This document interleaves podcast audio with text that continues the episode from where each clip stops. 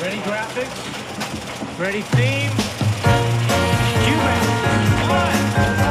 Good evening. For your information tonight, We talk Cybill. Should we talk Cybill, please? Shall we talk Cybill? I mean, I don't know what you want to talk about, Cybill. We would love to hear anything, Anything about Also, Cybill. we can turn off the mics and you can tell us stuff about Talk for real about that you don't want to talk about. But Uh-huh. that is up to you. How much do you want to know? Everything. Everything. Hi, I'm Jesse Mullins. And I'm Lauren Milberger. And this is FYI, the Murphy Brown podcast. Hopefully, you listened to part one. Please go back and listen to part one. Um, we hope you enjoy this one. Uh, please let us know. Uh, You can find us on social media at Murphy Brown Pod, website murphybrownpod.com, or you can email us at murphybrownpod at gmail.com. Please enjoy. Russ Woody. Bye. Bye. I have a question for. Um, I know we also want to ask you about your time on Cybill because we both loved it so much. love it. Um, we also grew up on that. But before we get to that, I actually want to ask. We've so far only talked to writers who were part of a duo, part of a writing team. Oh.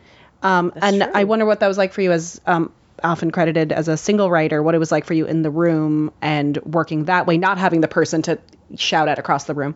I I think it's I think it's the same for those guys who are partnered, um, uh, because in the room everybody's on their own, so it's kind of the same thing. But uh, I, actually, Tom Seeley and I were partnered for a while, years before Murphy, um, and it was very amicable. Um, we you know we went separate ways, and then we ended up on Murphy together. So we you know, and we're great friends.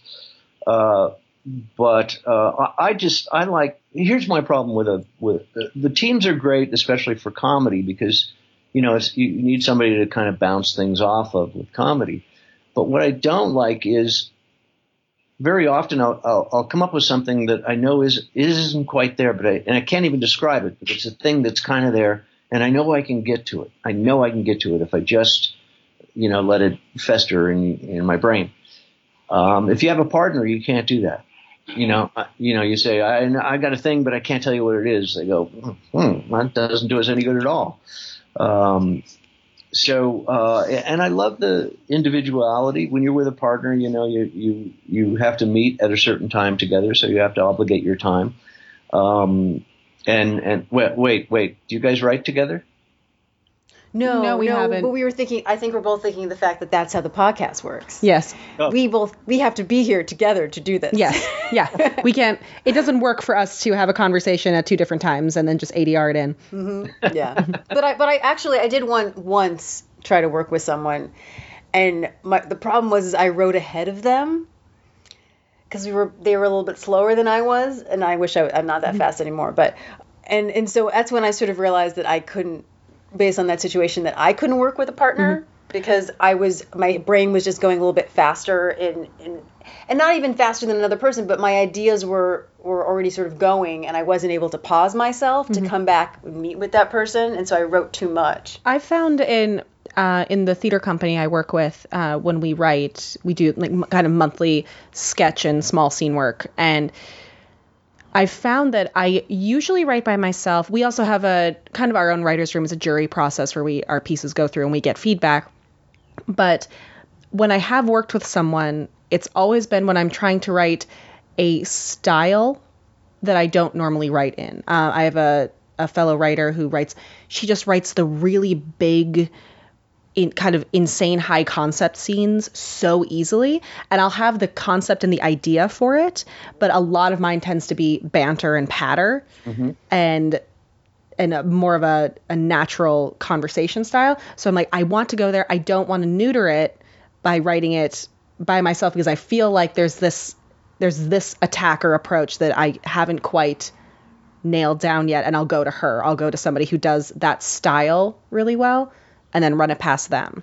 Yeah. But it usually comes from I've already done the vomit draft. Right. Mm-hmm. yeah. Yeah, um, I find uh, a lot of teams. I mean, each team has a different way of working together. Stephen, uh, Stephen Gary, I think one would uh, maybe Gary would do the do the what's this thing called the computer Typing.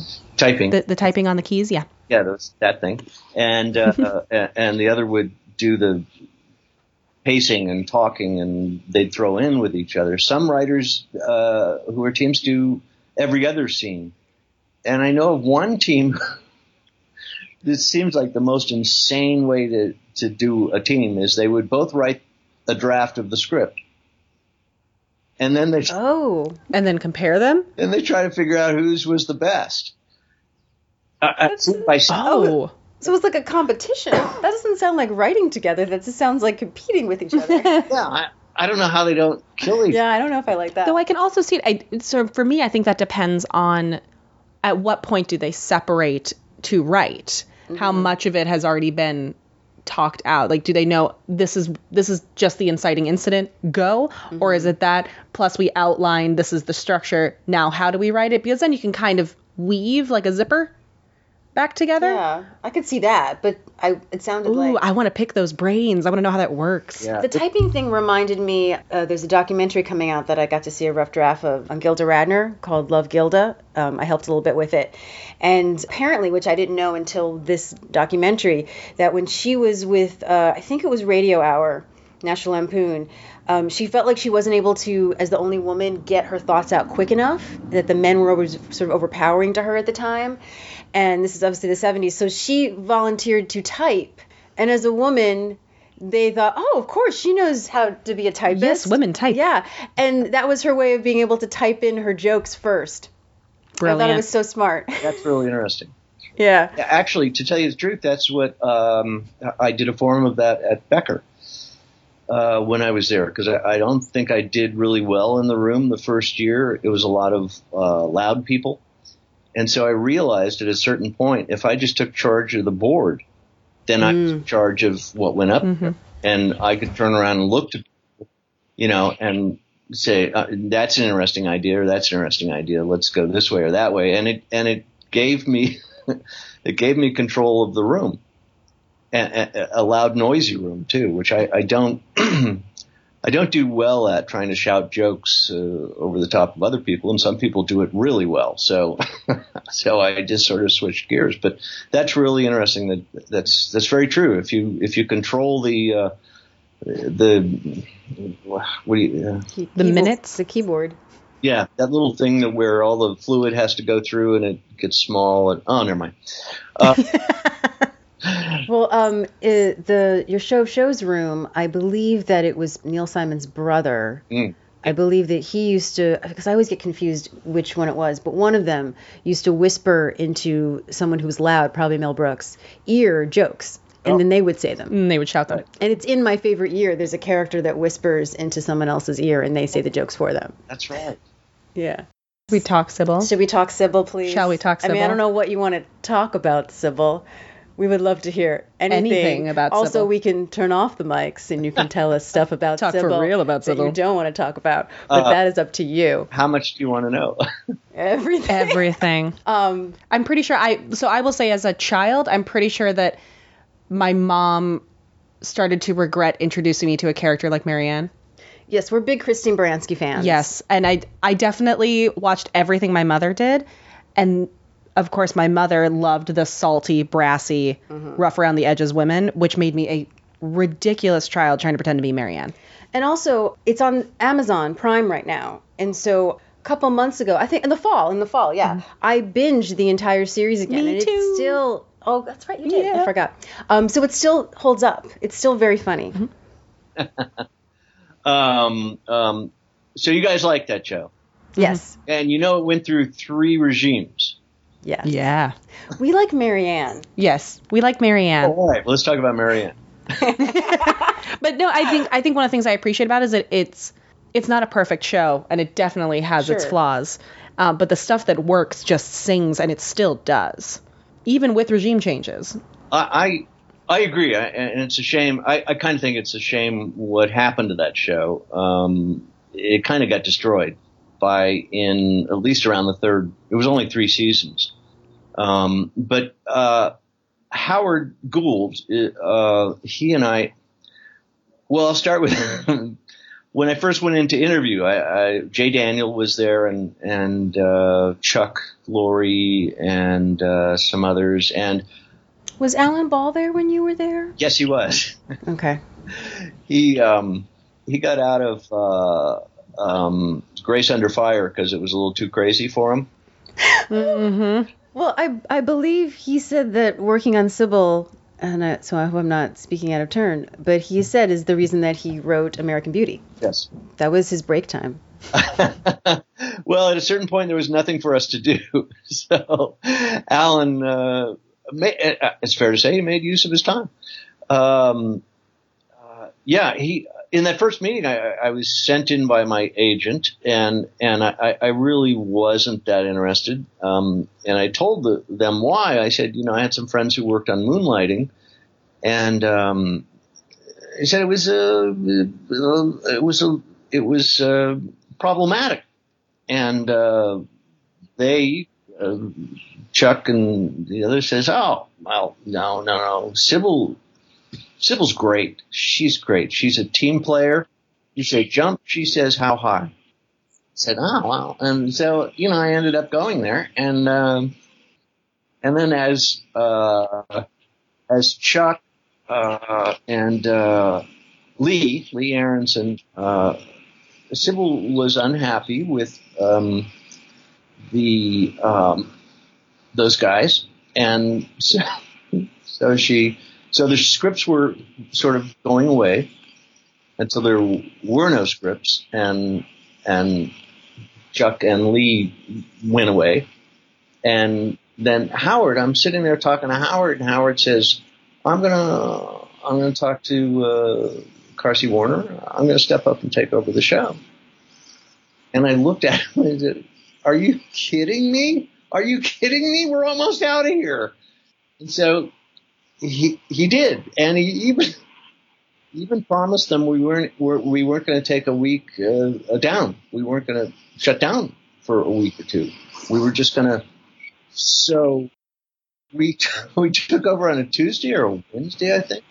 That was a multicam show, and we didn't have a script, and we did this thing. We had a notion by somebody those are always floating around. And we did this in those days. It was called a gangbang, where you pitch out a story, you figure out what the beats are on a board, and then everybody takes a scene or two, and then and you keep, and then you come together at three o'clock in the morning, and you put the whole thing together and you read it, and it's a piece of crap, but then you work through it page by page to try it so that hopefully by 10 o'clock the next morning you have a script that's in English. Um, and that's what we did the first week. And then we tried to get a jump on the next week's script and the next until we, we, and we were getting a lot of cooperation from the stage in those days. And then things began to change for us, uh, the way they had changed for Chuck and, and uh, Lee. And, uh, so it and then it just became a bloody uh, bloody nightmare. Mm-hmm. Our our first uh, week back uh, after the hiatus, our first week back, we had a. It, usually takes I don't know a month and a half or so to get a script up and on its feet, so that it goes into production, and then you have a week of rewriting before you shoot it. Well, we had a script ready for that first uh, table read on Monday, and uh, that morning, I guess uh, Cybill had read it uh, earlier that morning. If I, ha- I'm not sure if I have the times exactly right, but she called and said that she got a bad haircut the day before, and that's what she would like this show to be about. Okay. and we're like, um, okay, okay. and um, so that's what, and, and that's how you get. You're not just changing that week's script; you're affecting all of the scripts to come that are in the pipeline.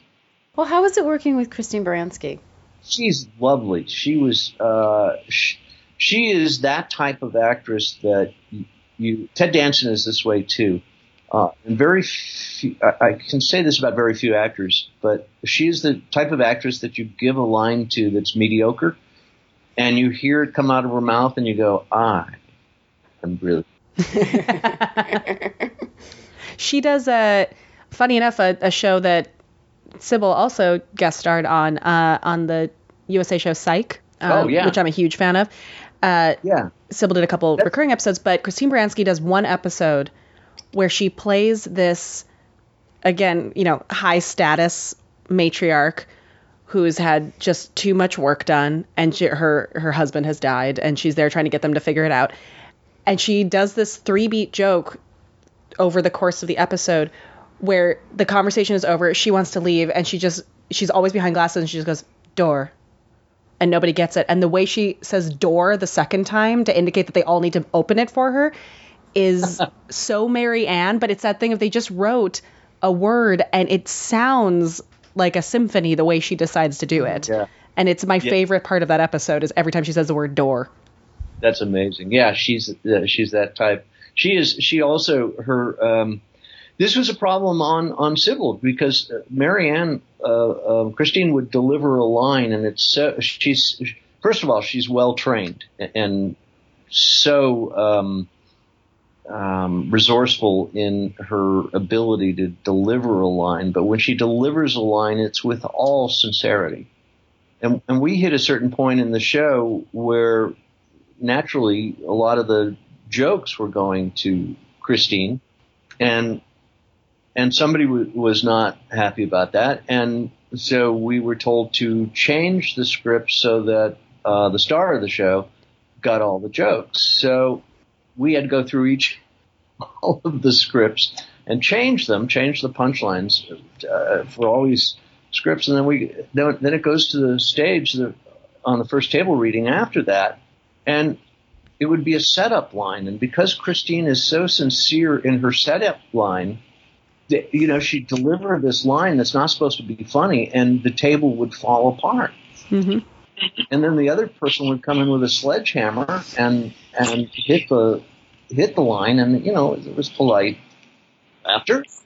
Uh, so yeah, she yeah Christine was very uh, professional about the whole thing and tried to stay out of the mix. Um, and, and unfortunately, I was sitting between the two of them when this finally broke. Uh, I think it was about one of the episodes that it was a, it was a scene where I forget what the episode was about, but it was a scene where Cybill comes into the living room and it's dark, and, and Cybill is a gun advocate. She comes into the living room and it's dark, and the other story going on is that they've got a mannequin or they've got something that's sitting on the couch. Oh wait, I mm-hmm. do remember this. Do you? Yeah. I don't. I don't think it ended up that. No, it couldn't have ended up this way because Cybill's. The first thing was Cybill takes out the gun and just blows this mannequin away, and we're at the table and talking, and and I, I think it was Howard who said, "Well, I, I'm not sure if she would just blow it because she has two kids living in the house and and her husband." And, and she doesn't know who this is on the couch, and so maybe she wouldn't just blow him away. And oh yes, and I, and I remember Cybill's solution was, well, maybe maybe Cybill gives the gun to Maryann. Maryann shoots him, and Christine said, no, I, I, I really don't think I want to do that. I forget how it ended, but it was one of those bizarre conversations where you're going, ah, I don't, I don't think you walk into a dark house and just your own dark house and start shooting people. Everything that I read about Christine growing up to me was the example of professionalism. And I, I, I remember taking that into college and I would have a phrase that sometimes I jokingly put on Twitter, but I do mean it, which is classy like Baranski. Oh, that's good. Uh, and anytime I felt that, because I felt when I was in college and I was in a show that I was a professional already, and I wanted needed to practice that. And anytime someone, who of course was acting like they were in college, um, was unprofessional, I would repeat in my head, "Classy like Baranski." good. She's that the was- best. That was my thing. So And she works. I mean, she Yeah. works. Not afraid to work. Well, and she's one of those people that's just been in in so many things across generations. Uh, she's just constantly working and always popping. I mean, the bird cage, and I I remember seeing her on Broadway in Boeing Boeing, and just she's kind of been in most in our lives yeah, for Yeah. for I mean, decades. there are people who don't know she did a sitcom. yeah, because they know? know her too well for this. Yeah, or, I've, I've I've had that on Twitter. Yeah. Wait, Christine Baranski did comedy? Well, one, Yeah. you haven't watched The Good Wife because she does comedy. yeah, I mean, but- she's the funniest part of the yeah, Good Wife. but the fact that yeah, that, like she has she has these sort of sections of her career now, and she's so good at it that people forget. Oh yeah, like or don't know because they're too young that she did other stuff. So. Uh, you've written for a lot of strong women. Why terrify me. Well, you also worked on. Mad about you. Oh, Mad about you, yeah. But you, uh, you were on. You were there in '94. Yeah, yeah. Um, great. A little bit of a crazy uh, writing atmosphere. Um, it was uh, Paul uh, was terrific, and, and Helen very professional. Um, um, I, it was a little uh, crazier than I like it to be. I think by the time we started uh, the first script of the season, we only had half a script and no other completed scripts, which is bad. Yeah, that's Bad. uh, that's a rush to the finish. Usually you try to have seven or eight, so and then you're just running as you know in front of the train. Uh, but that was that, and it was um, there was a lot of miscommunication uh, up at the top, and I, and I, I wasn't up at the top. I was a little a lowly uh, little producer guy. But maybe as a final, there was one thing that really struck me on on your uh, your website because uh, you've been writing novels now. Yeah. Yes, Yeah. and something for your recent novel, um, Heroic Heart, you wrote, "In the midst of great hardship, there is always funny," Yeah. which is something we both agree with. Yes. If you maybe want to talk a little bit about that. I, I think it's a. I think just pointing out a mistake a lot of baby writers make is they think to be funny you got to be right funny, and uh, I believe that to be funny you need to write serious, and then just turn it a little at the end. Um, and uh, you know, and in my heroic heart, I mean, obviously that was in you know a very sad situation, but there were you know, there's an instance where um, my dad, in the last uh, couple days of his life, uh, people were coming over to visit. It was like a big party, and um, he had a breathing apparatus and a and a tank, and inevitably someone would come in and sit down and talk with him, and they'd they'd put their foot foot on the on the tube, and and you know we corrected it a couple times, and then someone else comes in and they they sit down and their foot is on the tube and my dad takes his machine he pushes a button and he says and it's a mechanical voice. It says get your monkey foot off the hose. I bleep myself not very well. It was great. uh, but um but just in general in general comedy not this is this is that's kind of dark comedy which i found because i did hill street and st elsewhere years and years ago. Um, and I did both ride-alongs with cops and and spent a bunch of time at in an ER uh, in Burbank, and they they all have um, a really dark sense of humor, and they have to. You have to to deal with some of the situations they do, um, and I, I think it's it's a the idea that you can come up with something funny and make it funny is not funny. It's, it's there's not enough weight to it. If there's not enough weight or truth to it, then there's nothing to twist. I think that's. I mean, it's what we were talking about with Christine Baranski was the sincerity Absolutely. is what sells it. We talk about as actors that if you're doing comedy, you take it just as seriously, if not more seriously, than when you do drama. Truth and comedy. Yeah, you like you you laugh at the fact that these people are so truly in this moment, especially situational comedy. Yeah. Madeline Kahn said sometimes you have to feel pain to be funny. Although she was thinking more towards acting, but um, but she was very serious. Yeah. In fact, I think uh, uh, someone said that uh, sometimes she wouldn't know why she was funny because she was taking it very seriously. Um, why were they laughing?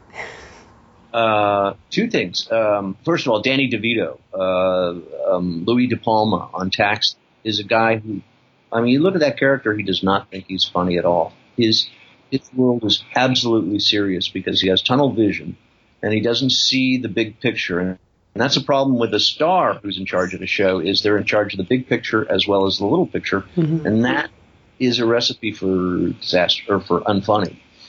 Um, but but Louis just uh, you know God that classic scene in Taxi where he's gone to apologize to Elaine for spying through a peephole at her in the bathroom and he apologized. She says Louis he says I'm sorry. Is that what you want? I'm sorry.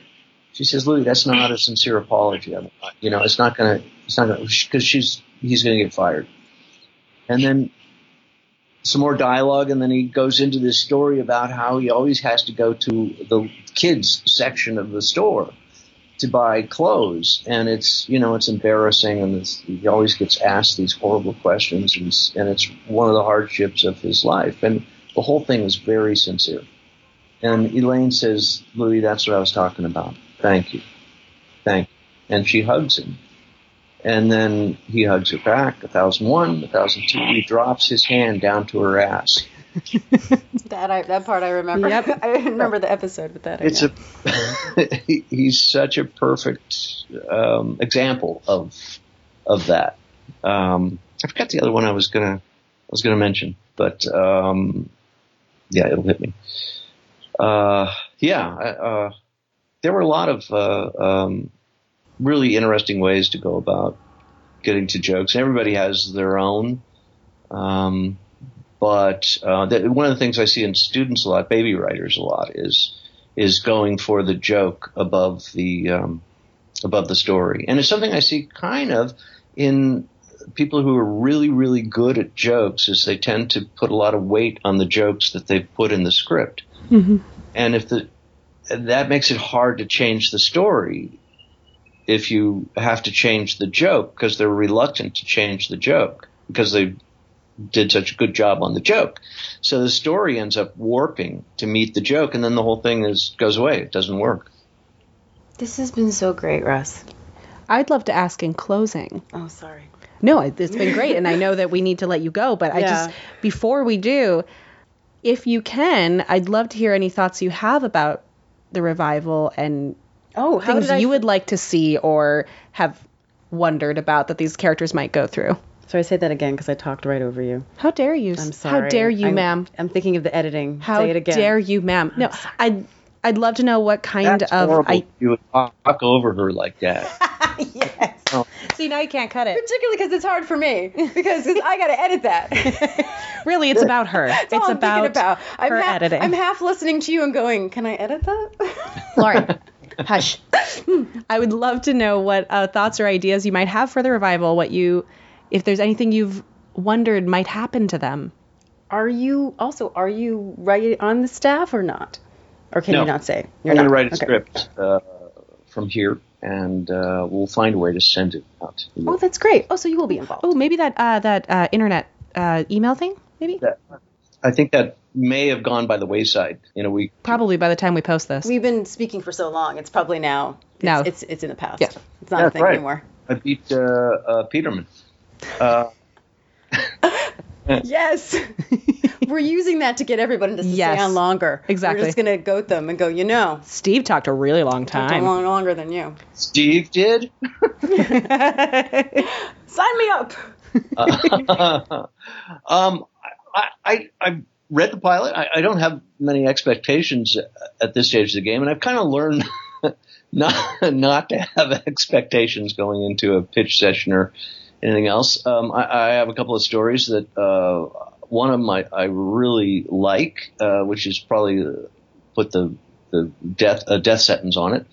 Um, but uh, it, it's tricky. I, I mean, most of these revamp shows, uh, they kind of they're not uh, so good. Uh, so hopefully, you know, this will be um, a better shot at it. Uh, and interesting to see where everybody's come. And a few of these guys are dead now. Um, Bobby Pastorelli is dead, and Pat Corley. Um, so and Jay Thomas. Yeah, Jay Thomas passed away in August. Did he really? Yeah, Oh, I'm sorry, I didn't remember more about him. it's okay. I'll have to go see his, an episode. And Then I'll talk about Jake. Yeah, maybe when we Yeah. get to one of his episodes, We'll bring you back for Jerry. Corby says that when we when she listens to one of our episodes, it reminds her. Steve said he watched an episode, and then stories come. You know, sometimes you have to have something to remind you of the story. Yeah, we love that. Yeah. Well, we're actually, when you say that there are a few that have come out already and with uh, varying success, uh, one of the things that we want to before the the revival starts is to look at the ones that have happened so far and see what seems to have worked, what seems to Mm. not, and and also we talk about as fans how much ownership we have of if we're disappointed, why or why not, or if something really works, why or why not, and and especially with this one having so much of the original cast and creative team coming back makes us very helpful but also because they're coming in after several have already tried Yeah. and they've got some lessons to already learn from. Yeah. So I'm I'm very intrigued to see how this will go for them. Will and Grace out here is great. Will and Grace, they did a great job. They're doing well. No, I think it's very good. Yes, and and and that's an interesting mix too because they have some of the original writers and then they have some new writers, which is my mm-hmm. understanding is what what you guys are going to be doing as well. Mm-hmm. I think it's smart. Is there anything that you can think of, any stories that we haven't covered? I mean, obviously, you're happy to come on and talk about anything else in the future. Mm-hmm. I mean, personally, I'd love to have you on to talk about a specific episode Yeah, at some if point. There's one you'd like to pick. We'd be happy to. Have to watch. uh, We can make that happen. I'll tell you about my uh, my uh, Lincoln story. Oh, I was reading about that on your Yes. website. That looks really interesting. I'm re- no, we No, love, I we love history. We we do We actually. actually did you really? Yeah. Oh, this has been fascinating. I've been on, I've been on it a couple of years, and it's just been absolutely fascinating. Every day I work on it, I, I and I've been I spent about seven or eight months just researching before I even wrote anything. Oh, that's, That's a so question I have. That's actually relative to what something that I'm working on. I, I'm writing a play on. Well, this is written, but um, on George Burns and Gracie Allen. So I am familiar with research versus writing. Right. What have you come across in, I guess, combating the idea of what actually happened and what is helping the story in a narrative way? Mm. Because I felt overwhelmed by the research, and it, uh, very early on, not recently, I was like, "Oh, that didn't happen," and then I had to let go. of Being that. so true to it. yeah, that that, that is impossible. Well, I had I had to make up one, or I did make up one element in this story. It's an expansive story. It's a eight um, eight part uh, limited series, uh, half hour each, um, and uh, that is a, a curious uh, problem. Um, I mean, I always feel like I mean you got to kind of make it up yourself as you go along. Um, I made up one element out of several, but I found so many funny incidences that actually happened. Um, and I, I didn't want to twist the story to get to one just because it was funny, but I found I could include a lot of them to get in along. The basic reason I found there was a story was that uh, this guy, uh, Hannibal Hamlin, the vice president, was always a big advocate against slavery. Lincoln, on the other side, was kind of namby-pamby about it for the first couple of years of his presidency, and then yet, you know, uh, now we think of him as the great emancipator, and Hannibal Hamlin is forgotten. And so I went 20 years uh, into uh, 20 years away from 1865, and saw ha- Hamlin again before he died, to sort of play that out, to play out was he bitter or not, or you know. Um, and I found so many things to support that, and that's the just the core of what the story is. So along the way, there were little things about you know Lincoln. I, I love the story. Lincoln was he used to love to sign pardons at the end of the day, and and so his secretary brings in one, and he says uh, this pardon for a kid who's going to be executed. Uh, he deserted his regiment. And Lincoln had a lousy marriage. We all know that. Um, he says he deserted his regiment to uh, run away. He went back home and he married his sweetheart. And Lincoln looks at it and he goes, "Well, I'll sign it, but I have a feeling in a year or two he's going to wish I had." I mean, that's always- a joke that still plays. Yeah, but you can include that, and and then the rest of the scene. You know, there's another scene where he where he talks about he was a big fan of John Wilkes Booth. So I have him coming back from the theater and just talking about how great this actor is, and then the the next part of the scene is you know is more on story when Hamlin shows up and you know he's Hamlin didn't um, Lincoln basically ignored him. Um, Hamlin, the thing that got me interested in the story was Hamlin in, in the middle of the Civil War in 1864. He says, screw it. He joined the army and he became a cook at a fort in Maine while he was sitting vice president. And, and I thought, all right, I actually shouldn't be surprised. I, they didn't take it, the job as seriously. No, they didn't. I mean, not seriously as in the job, but like it, it, it didn't seem to be as uh, high, you know. Well, they're also they're now. they weren't being watched. Yeah, or You know, there's a little more freedom. in the job. assassinated as much. It's until Well, while he was in that fort, Lincoln was almost killed twice by gunfire. He went he went out. I- I- I'll go through this quickly, but Lincoln heard there was a battle out at Fort Stevens, which is the top of Washington, and he and they said the, the rebels are coming in. We can get you. We need to get you and your family out to one of the boats on the Potomac. And Lincoln said, "There's a battle." He said, "Yeah, out at the out of Fort Stevens." He says, "I'd like to go see that battle."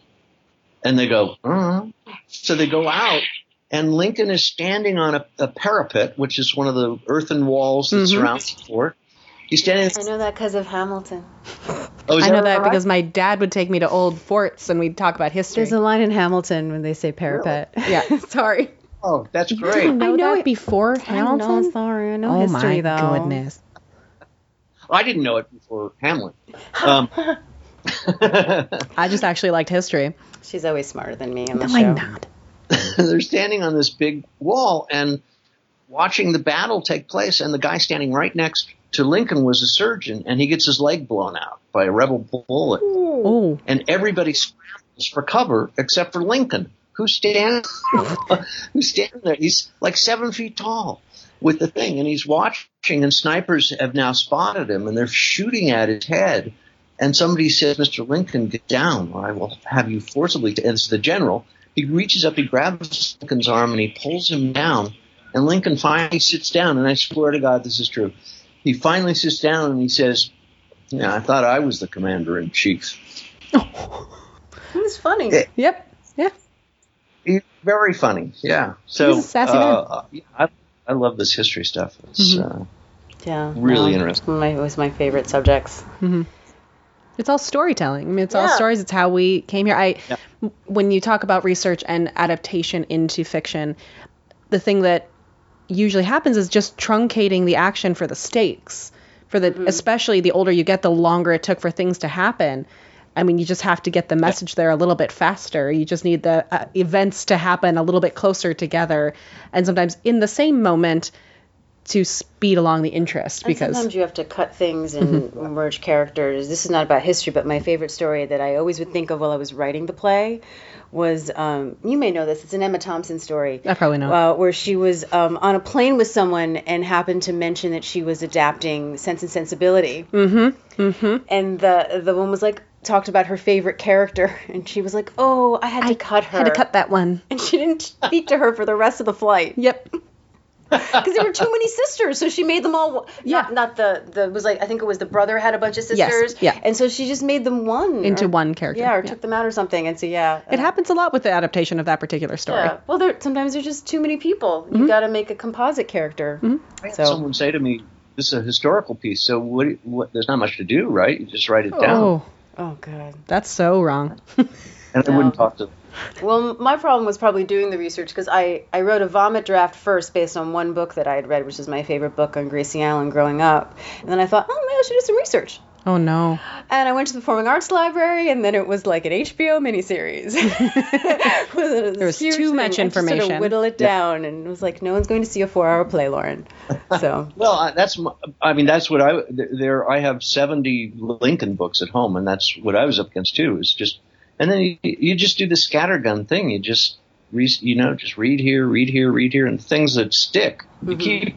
Um, but I met. I was going to tell you, I met George Burns uh, years ago. Uh, oh, you did? Yes, he uh, he had an office down below me in uh, in Hollywood, and uh, I went down. My wife was here, and her aunt was here, and uh, so took him downstairs, and we went. And he had his assistant was out in front, and his assistant, like young guy in his mid seventies, I guess, and. Uh, so you know we wanted to meet George Burns, and George Burns would come in for like two hours a day and sit at the end of gigantic office, sit at the end of it in his director's chair, smoke cigars. So we went in and met, and he had like cigar ashes all down the front of him. And then I went back uh, a couple days later, and I talked to his assistant. And he said, because I collect memorabilia, and I said, I'd, I'd like to have one of his uh, old cigars, one that he smoked. Oh, And, and I thought, you know, we're going to get thrown away. But The guy goes, ah, well, come on. so he takes me back in George's office and he digs through the garbage and he pulls up a cigar and now I have a George Burns cigar. Oh, that's great. That's awesome. So when was this? How like how old was he at the time? He was right near the end. It would have been 95 or so. I think he died in 96. He did, and then he he he fell in the shower. Unfortunately, and hit his head. So it was probably maybe right before he hit his head. Because after that, he, he Yeah. wasn't in public anymore. It was sad. Yeah. Funny, God, funny stuff though. Yeah, oh, God, no, it's one of my favorite movies Oh. too. Mhm. It's so good. way past the. The Yeah, no, and uh, and he he loved a good story. So sometimes he tells the same story several different ways. He's a bit of a liar, and uh, and so sometimes I go, oh, I have three different versions of the story. I'll just pick the one I like. Mm-hmm. So There you that's go. also helpful. uh, yes. So thank you so much. Thank you so much for Thank talking you for with taking us. the time out. Um, Oh, thank you. guys. It was fun, and I, I'll be happy. I'll view some videos next time because I forget yeah, stuff. Yeah, absolutely. yeah, we have uh, tons of thing, tons of episodes to get Yes, through. we do. Okay. Great. Bye. Bye. Thank you so much. Thank you.